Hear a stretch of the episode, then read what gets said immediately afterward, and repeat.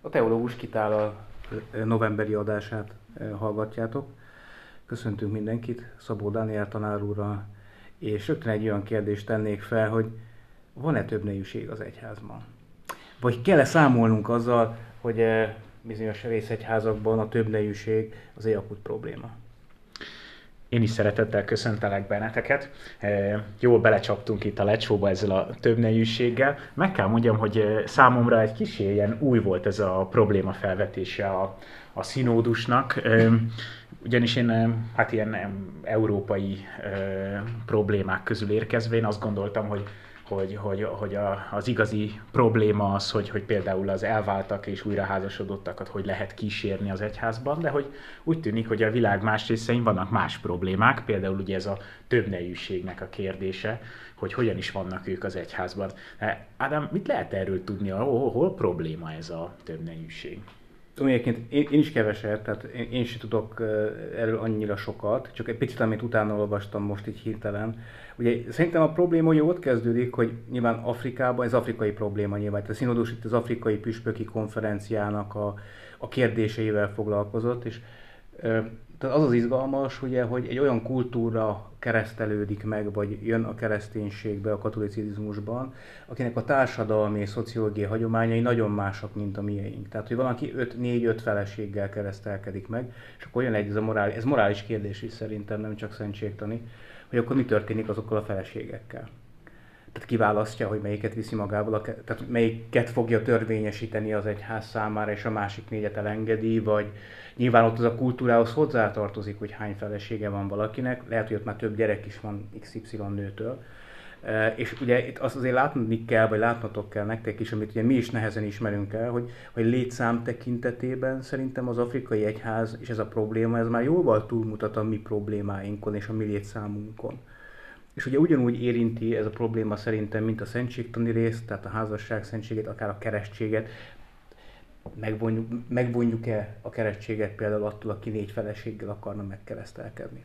Nyilván nem, nem. Tehát ugye a keresztség mégiscsak az áteredő bűn eltörléséről szól, az üdvösségünknek a, az alapbelépő forrása. Tehát szerintem nagyon izgalmas, eh, amit, amit zajlik, és ugye a színódus talán ugye azt, azt mondta, hogy a kísérést tehát nem azt mondta, hogy nem megoldást mondott rá, hanem hogy a kísérés is a probléma legyen meg. És ez a kísérés szó is nekem izgalmas, hogy hát hogyan tudjuk, te, te mint, mint atya, aki, aki lelki vezetést is választ, te hogy kísérnél egy ilyen, ilyen folyamatot?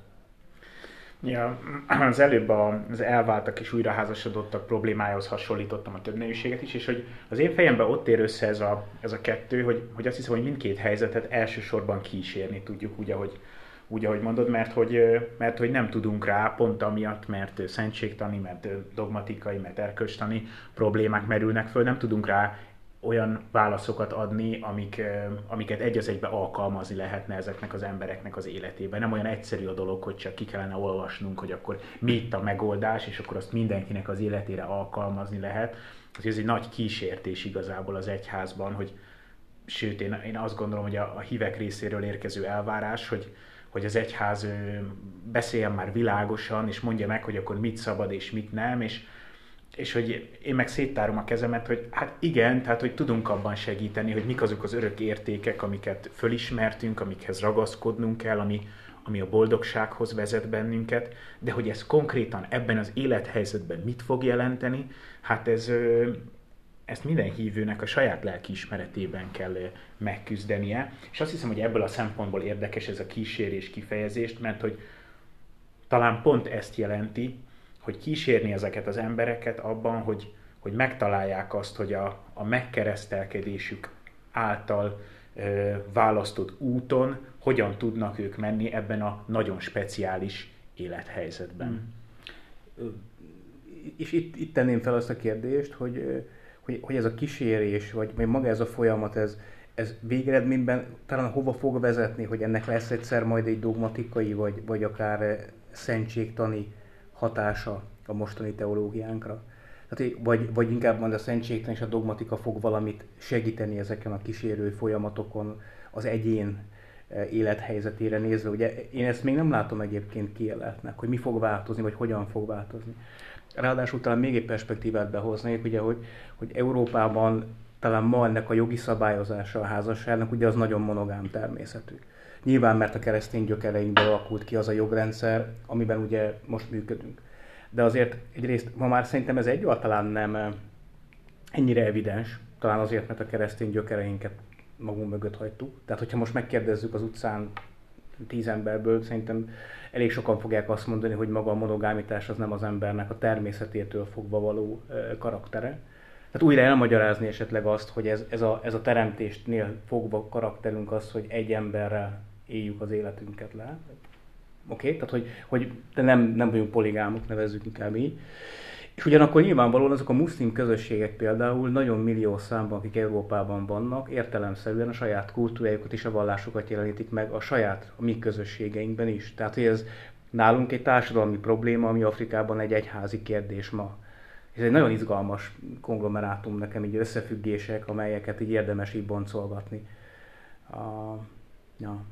Azzal együtt, hogy én azt gondolom, hogy viszonylag kevesen gondolkodnak el azon, hogy egyébként most az hmm. ember monogám vagy, vagy poligám természetű, hanem hát azt hiszem, hogy ez a társadalmi kérdés, ez, ez valójában kommunikáció hmm. és, és influencerek kérdése lesz igazából. Tehát, hogy, hogy, hogy hogyan alakul az a kultúra, amiben vagyunk. Mondod, hogy, hogy, hogy nem, a, nem a társadalmunknak a keresztény gyökerei határozzák már meg ezt, és akkor jó, az elég borús volt az én előbbi mondatom ezzel, hogy valójában a kommunikációtól függ az egész, de hogy bennem van-e azért ezzel kapcsolatban egy félelem, hogy, hogy valójában nem józan megfontolás és, és értékek választása fogja ezt alakítani, hanem, hanem hát ilyen valamiféle ö, tudatos kommunikáció hmm. mentén fog a társadalomnak az erre való érzékenysége alakulni.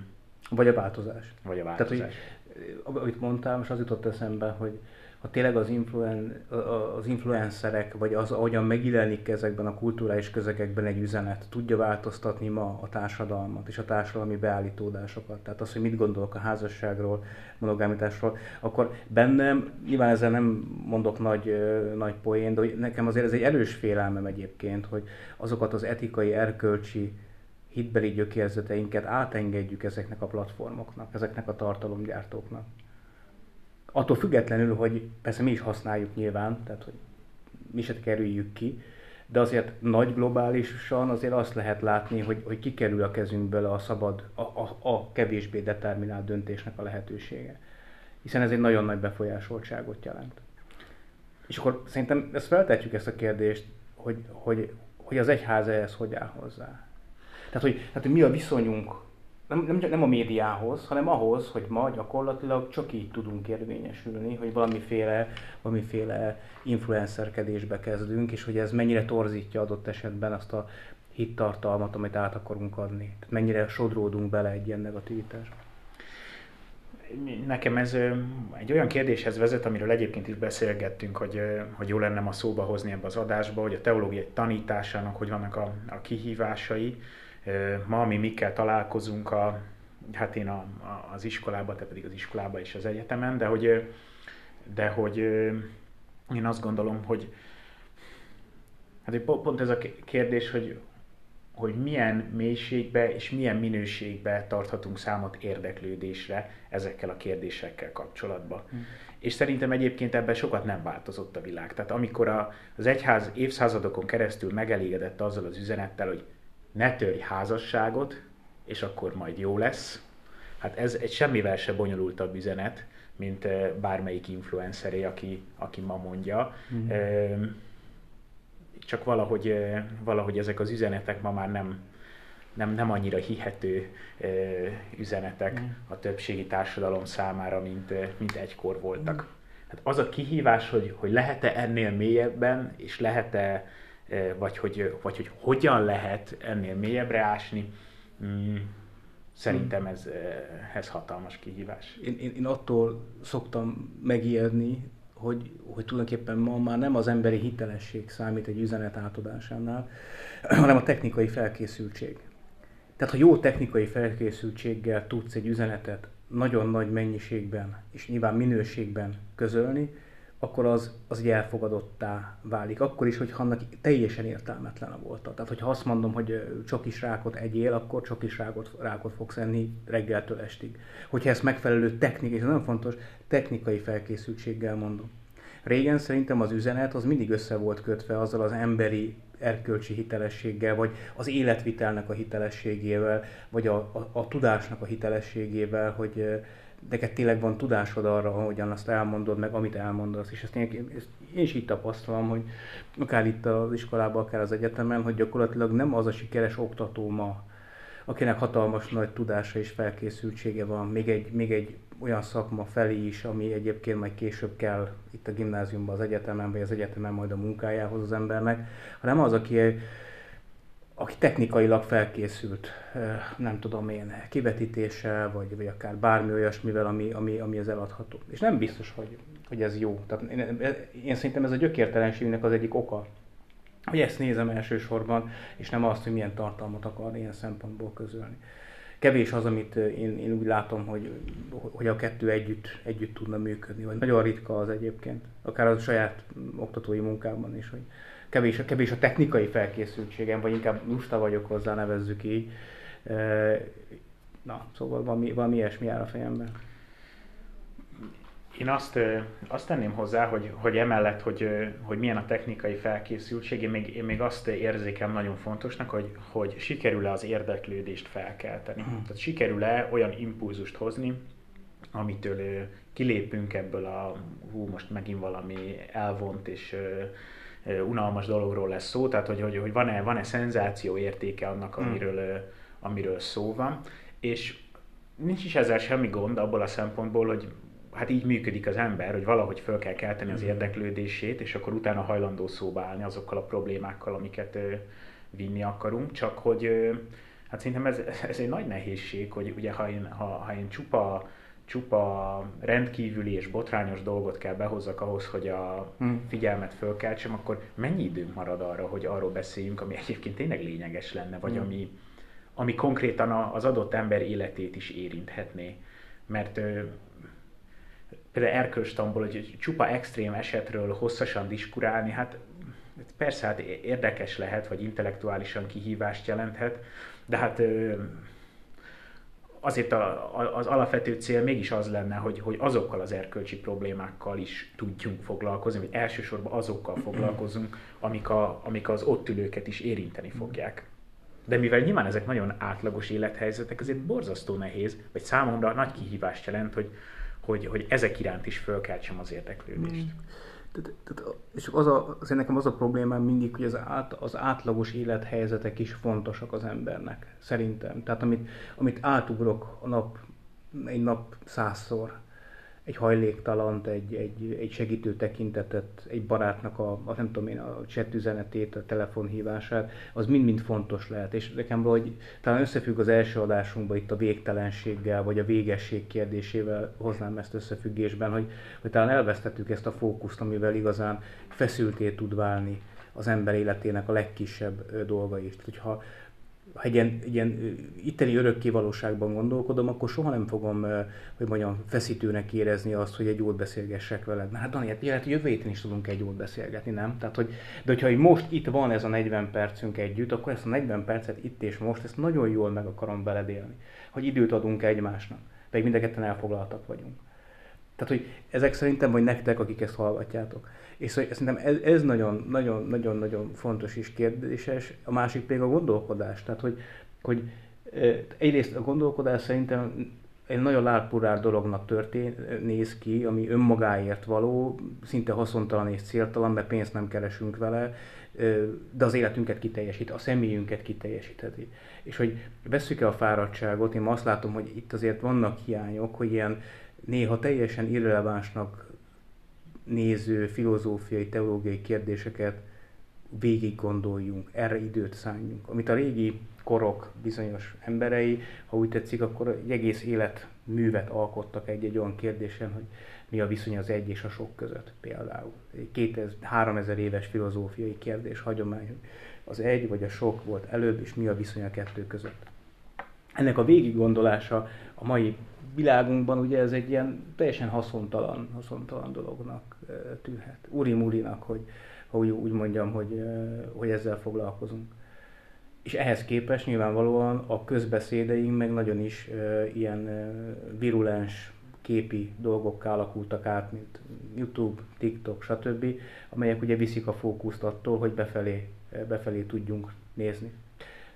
Egy, egy, egy történetet, ez a héten történt, és ezt szívesen elmesélem, hogy igazgatóról beszélgettünk az egyik szünetbe egy pár percet, és mindketten azon panaszkodtunk, hogy, hogy milyen nehéz, miután hazamentünk a munkánkból, fókuszt venni arra, hogy mondjuk leüljünk és egy, és egy tudományos könyvet elolvassunk, vagy akár egy, egy, egy, egy, egy irodalmi alkotást elolvasunk, vagy egy zongoradalabot lejátszunk. Tehát egy iszonyatosan nagy szellemi kihívás az, hogy, hogy ebből, ebből a napból hátralépni egyet, és odaadni magunkat egy nagyon mély, intellektuális, vagy szellemi, vagy akár lelki, és itt nyilván az imádságról is beszéltünk ugyanez, lelki dolognak odaadni magunkat nekem ezek ilyen nagy kihívások oktatásban is, hogy erre, hogy erre azért mindig fölhívjam a figyelmet, és hogy, és hogy valami, valami legyen a hittanórákon, vagy az egyetemi órákon is, ami a gondolkodásról szól. Tehát, hogy oda tudunk adni a gondolkodás oltárára.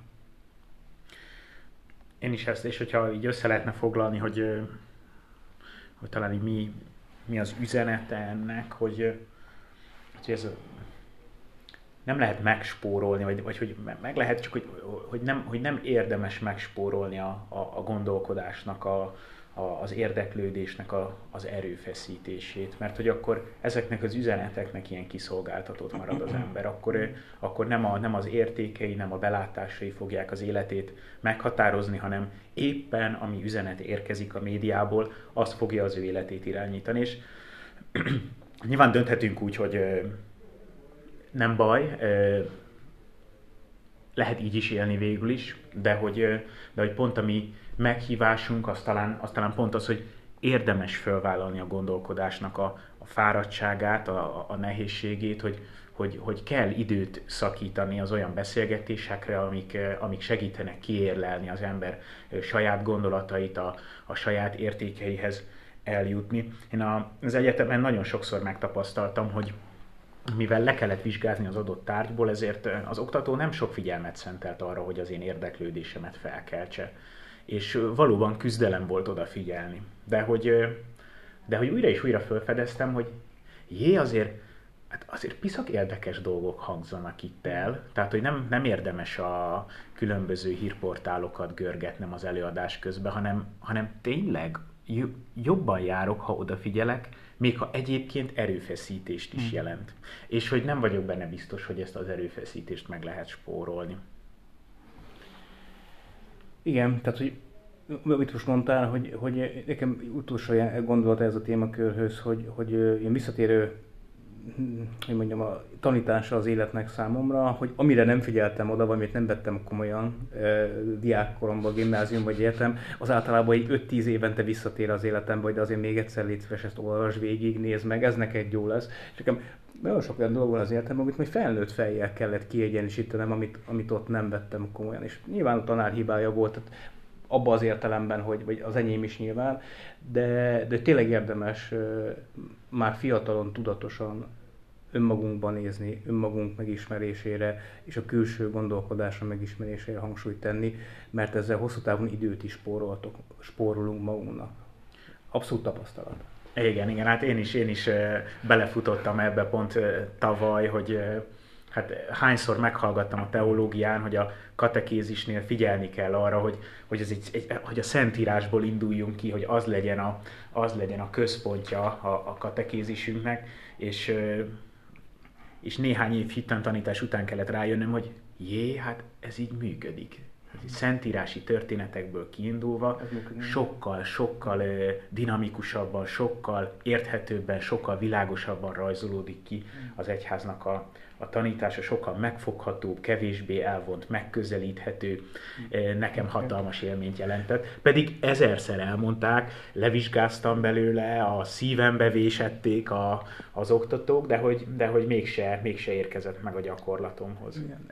Egy, nekem olyan emlékem van talán tavaly nyáron, amikor összejöttünk, hogy megbeszéljük a, a tizedikes, vagy tizenegyedikes, nem tudom melyik évfolyam, évfolyamnak a, a, az éves tervét morál teológiából, és akkor elhatároztuk, hogy akkor szentírási részek lesznek. És akkor elkezdtünk gondolkozni rajta, és emlékszem arra nyár közepi Eurofóriára, hogy te figyelj, ez jó. Tehát, hogy itt, itt van egy lineáris menet a Szentírásból, hogy végig tudjuk követni az egész morálteológiának, az egész éves tantervét, vagy tanmenetét. És hogy emlékszem, hogy ez így jó volt, hogy így, az, tényleg, tehát így végigkövethetően. Nekem, ez, nekem is egy olyan hasonló belátásom volt, hogy sokkal jobban működik akkor, hogyha így megyünk végig. Ez az egyik. A másik, ha majd szóba hoztad a katekézist, meg, meg kicsit a prédikáció felé terelném a, a, a témát, és az lenne a kérdés, hogy mi a véleményed magad ellen, lehet, hogy magad ellen is fogsz beszélni. Mi a véleményed arról, mikor eh, egy átlagos vasárnap, mint a mostani vasárnap volt, amikor szerintem eléggé egyrészt kemény, provokatív szövegeket választ ki az egyház számunkra, Szentírásból,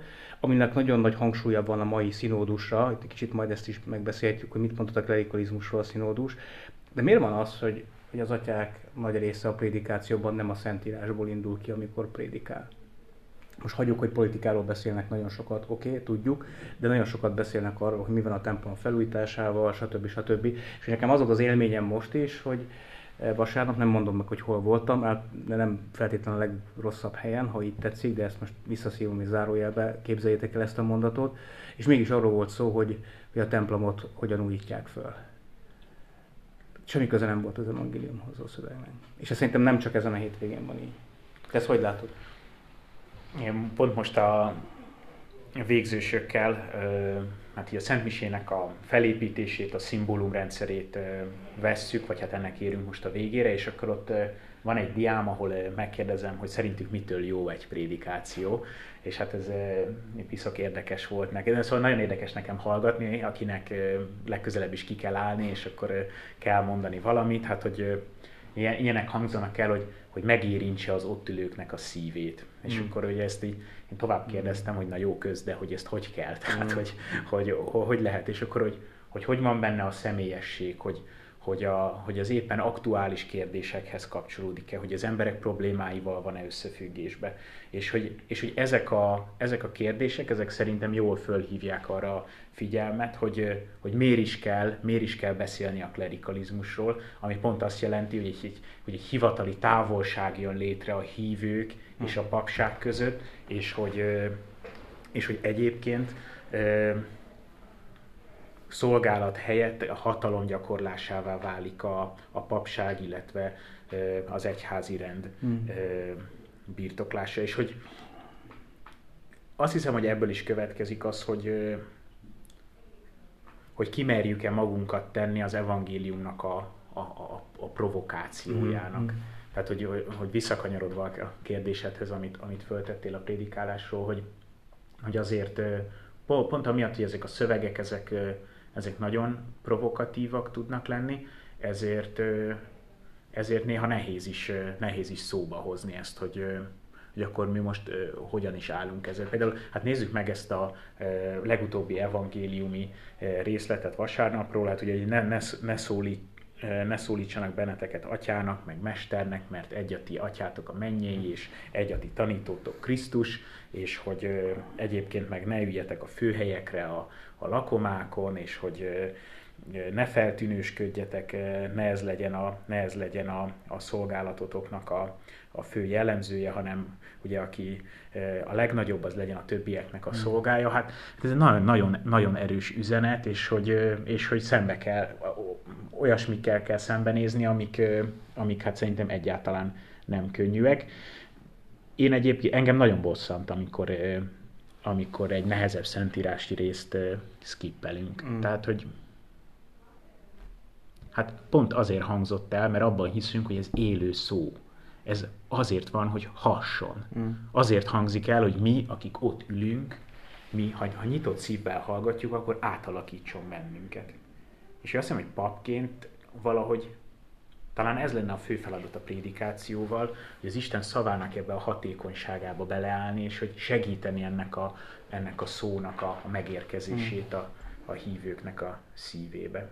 Igen, nagyon izgalmas volt, amikor erről beszélt, hogy hogyan hat, hogy hogyan tudna hatni ezek a, a, a, a szentírási szöveg, a prédikációval, tehát a homéliával, és nyilván a szentséggel együtt.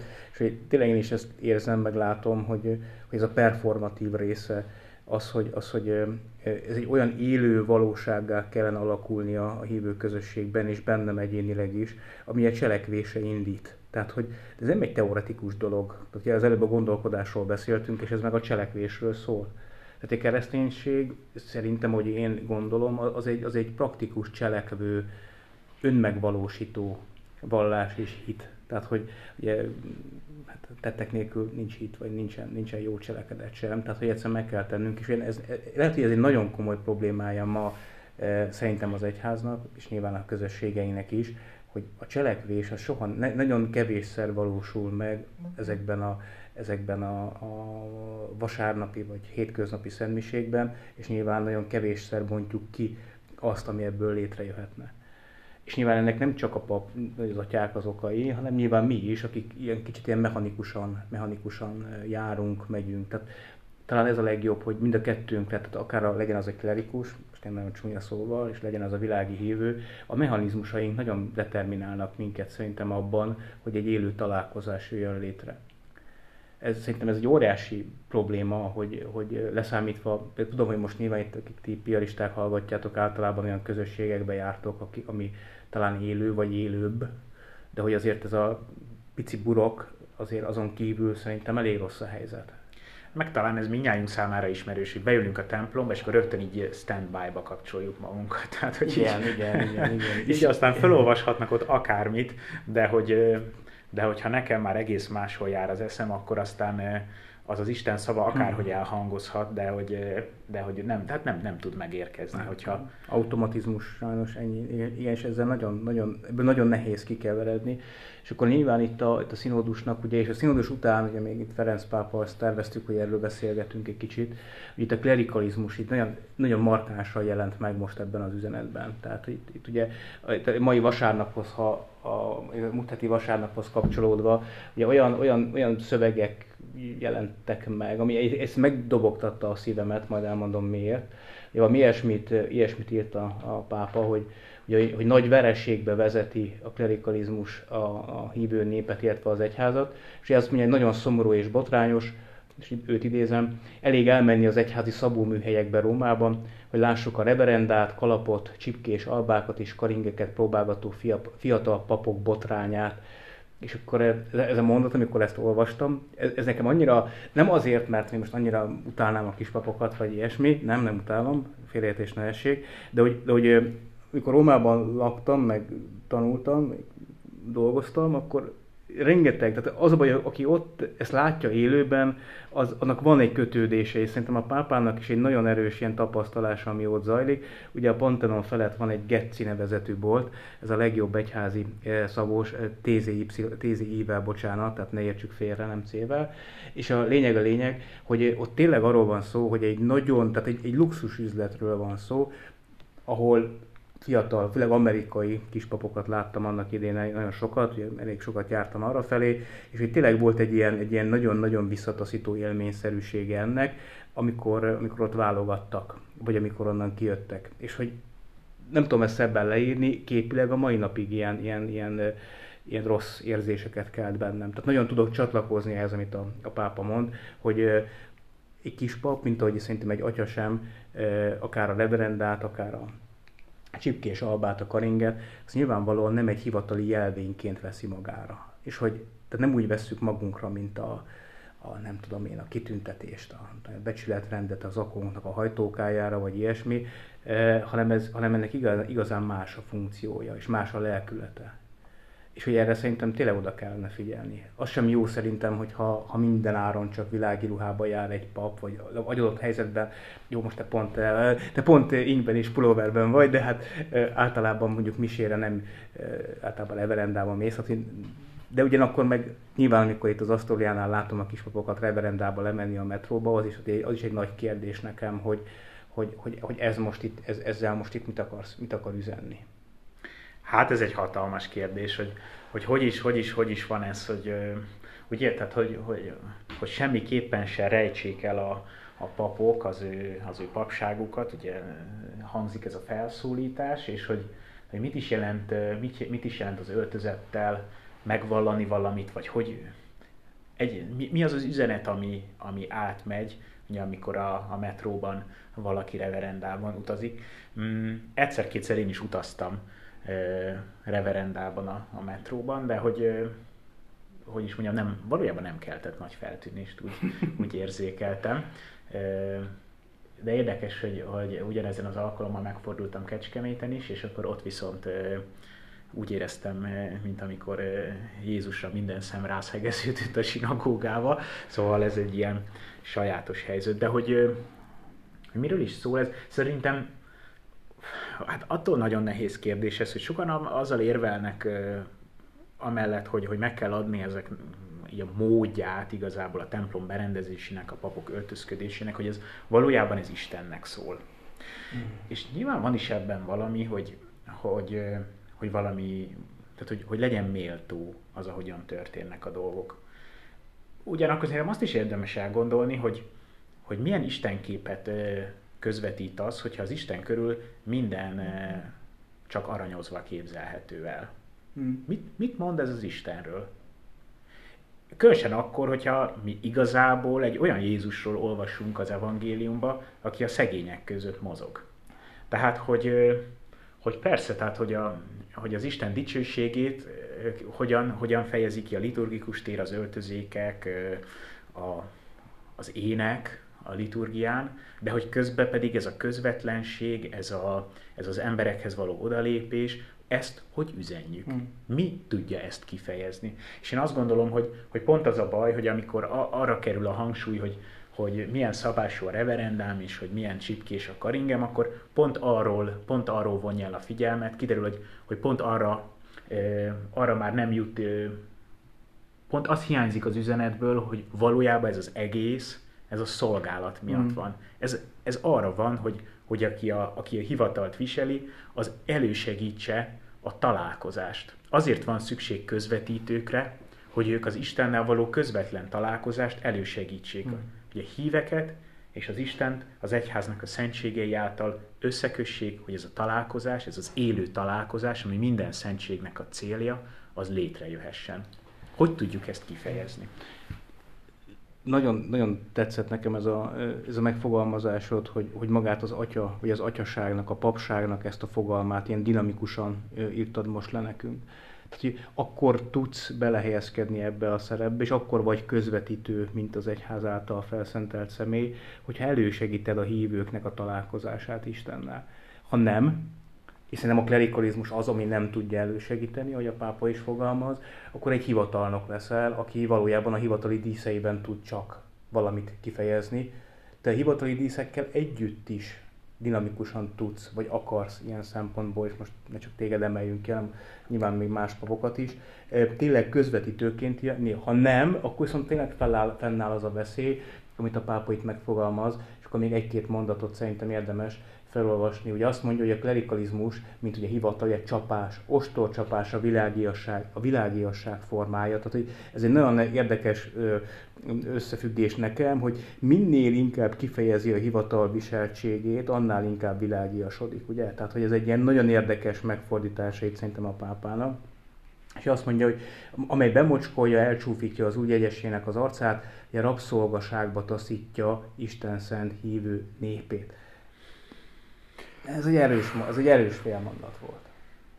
És akkor nekem, és azt hittem, hogy itt már elengedtem, és akkor tényleg nagyot sóhajtottunk, de folytatja a pápa, azt írja, hogy e, és Isten népe, Isten szent hívő népe továbbra is türelemmel és alázattal halad előre, elviselve az intézményesített klerikalizmus megvetését, bántalmazását és kirekesztését és milyen természetesen beszélünk egyházfejedelmekről vagy a püspöki kinevezésekről, mint az egyházi pályán való feljebb lépésről. A világ iszonyatai az Isten szent hívő népével rosszul bánó világiasság. Én, én, na, tehát, hogy nehéz. Nehéz. Valahol nagyon tűpontos megfogalmazás, és nehéz, nem tudom, szóval tényleg nehéz róla úgy beszélni, hogy hogy feloldjuk ezeket a dolgokat, mert, mert most is egyébként egy, egy, egy pappal ül, akit szemben is beszélgetek, akiről nem gondolom, hogy klerikalista lenne, vagy, vagy ebben a formában, de ugyanakkor eltagadhatatlan, hogy mindez, ami itt, itt le van írva, az viszont nagyon is, nagyon is sokszor helytálló, sajnos.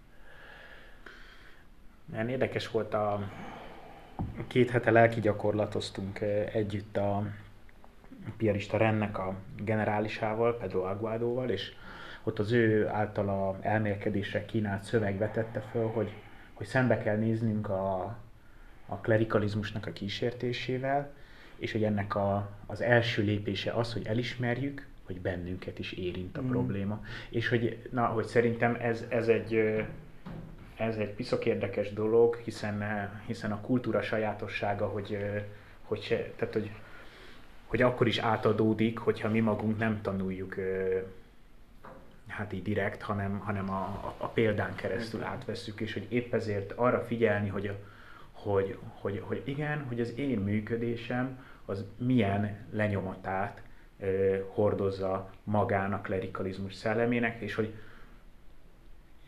és akkor én annyit tennék hozzá, hogy szerintem nem, nem csak arról van szó, hogy, hogy leleplezni ezeket a magatartásformákat, hanem hogy, hogy tudatosítani azt a meghívást is, ami ezzel szemben áll, és ami pedig arra vonatkozik, hogy amit Ferenc pápa annyiszor elmond, hogy legyünk az emberek között, hm. hogy az ő problémáik ö, foglalkoztassanak bennünket, ne a, ne a ruhámmal, ne a viseletemmel, ne a, ö, a, az autómnak a, a felszereltségével legyek elfoglalva, hanem, hanem a rám bízottaknak a, a szükségével. Mm. És hogy ez, szerintem ez egy, ez, egy, ez egy nagy meghívás, és kétségtelen, hogy amikor Ferenc pápa arról beszél, hogy ő egy szegény egyházról álmodik, ami a szegényekért van, hát akkor ő, ne, ne, nehéz ebbe belekötni, amikor Jézus az erkölcsi tanításának a, a, az összefoglalását azzal a kijelentéssel kezdi, hogy boldogok a szegények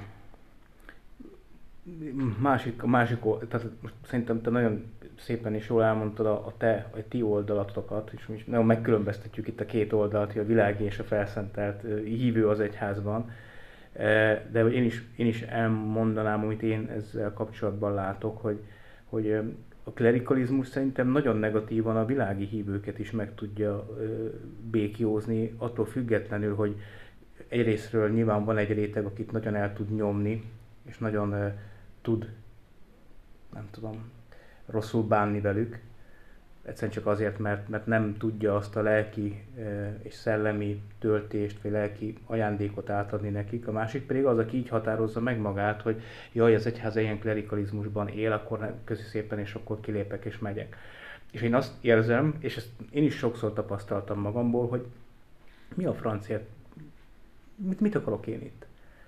Klerikalista egyház, hierarchikus intézményi szervezet, rengeteg ilyen negatív talál, tapasztalás, mint Rómába, vagy akár idehaza, akkor miért ülök itt, vagy miért vagyok ebben benne.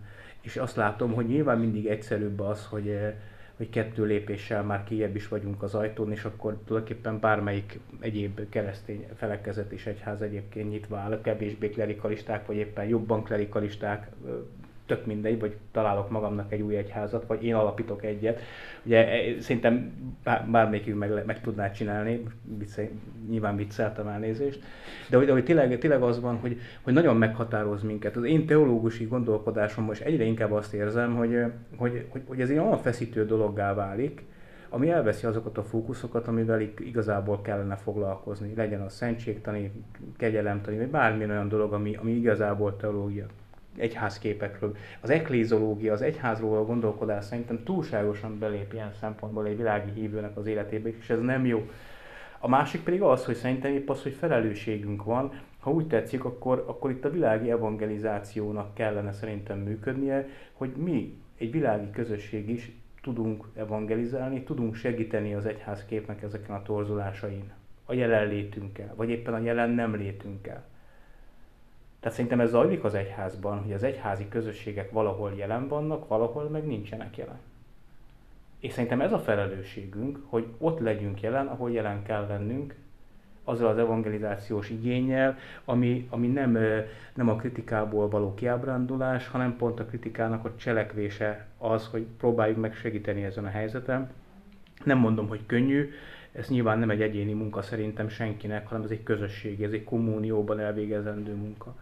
Mint mind a két oldalon, ami igazából nem is két oldal, mert szerintem sem a papság nincsen a világi hívők nélkül sem fordítva. Tehát, hogy, hogy nem tudunk egymás nélkül működni. Tehát az egyházban ez ennyire nem működhet féloldalasan, és ezt jó tudatosítani magunkban, szerintem.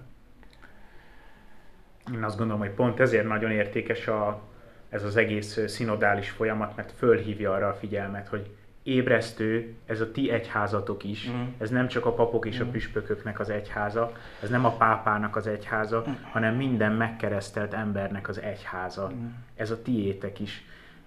Ti is tudjátok alakítani, ha ti nem teszitek hozzá a saját részleteket, mm. akkor féloldalassá válik. Mm. És szeretném így leszögezni, hogy a hívők részéről nem az, nem az ő hozzájárulásuk, hogy engedelmesen meghallgatnak engem vasárnap. Tehát, mm. hogy nem, nem erről beszélünk, hanem az, hogy, hogy tényleg a sajátjuk tud-e lenni, tényleg a hívő közösség eh, meg, megtapasztalja, hogy mi összetartozunk, hogy mi arra vagyunk meghívva, hogy eh, együtt járjuk az életnek a, az útját, hogy lehessen egymásra támaszkodni ez a, tehát nekem, nekem ez nagyon hiányzik egyébként, tehát ez a proexisztencia, ha úgy tetszik. Tehát ezt tudom, hogy te is szereted ezt a, ezt a baltazári fogalmat, hogy, hogy mennyire vagyunk proexisztensek a másikkal. Szerintem, szerintem itt kezdődik el a probléma, hogy, hogy egyrészt meg sem akarom érteni a mellettem lévőt, már a közösségben sem nagyon, de mondjuk a popocsa, aki mondjuk lehet, hogy rossz prédikációt mond, hogy lehet, hogy neki sincsen mindig jó napja, vagy jó, vagy jó órája, ha úgy tetszik, vagy felkészülése is fordítva. Tehát szerintem ez nagyon hiányzik, és, és hogy nyilván itt magamat is beleértem ebben, hogy erre nem figyelünk szerintem oda. Hogy kellően proexisztens kommuniót hozzunk létre, és akkor nyilvánvalóan akkor lenne igazából egy közösségi megélése ennek, a, ennek az egésznek, amit egyháznak vagy egyházi közösségnek hívunk nagyon fragmentálódtunk. Nyilván a plébániai rendszer szerintem ugye eléggé kiüresedett valóság ma már, tehát hogy mindenki oda jár, oda jár, ahova éppen, ahova éppen akar, vagy ahova éppen tud jó, persze ez most nyilván megint egy inkább ilyen városi, nagyvárosi urbanizációs kihívás, de hogy erre is például érdemes lenne reflektálni, hogy, lehet, hogy ezen valamit kellene változtatni, mert nem sok értelmét látom, hogy minden héten más misén vesz, vagy más templomba vesz valaki részt, bár amikor liturgia ugyanaz, ez tény, csak hogy, hogy a liturgia akkor eléggé személytelen, és akkor ugyanott vagyunk, ahol, ahol amiről beszélünk most, hogy ez nagyon nehezen megy.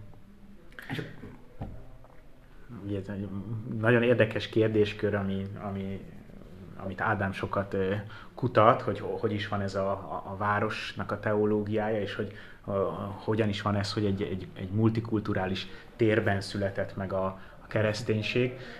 Talán nem lenne fölösleges, hogyha a következő adásban majd erről beszélgetnénk egy kicsit, hogy most, amikor szintén egy egyre inkább multikulturális világba élünk, kezd kialakulni körülöttünk, most mik a kereszténységnek a lehetőségei, mit tudunk kezdeni ezzel a térrel, mint Jó. ahogy ugye ma is a többnejűség kapcsán igazából ez szóba került az adás elején. Hiszen amikor a kereszténység megjelent, akkor szintén többnejűségben éltek az akkori, az akkori polgárok.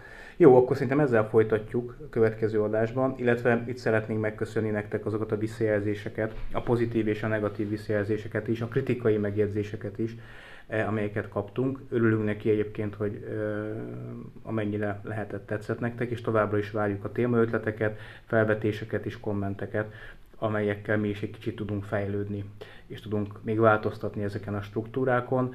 Reméljük, hogy a mai alkalom is izgalmas volt. Köszönjük szépen a figyelmet! Köszönjük a figyelmet!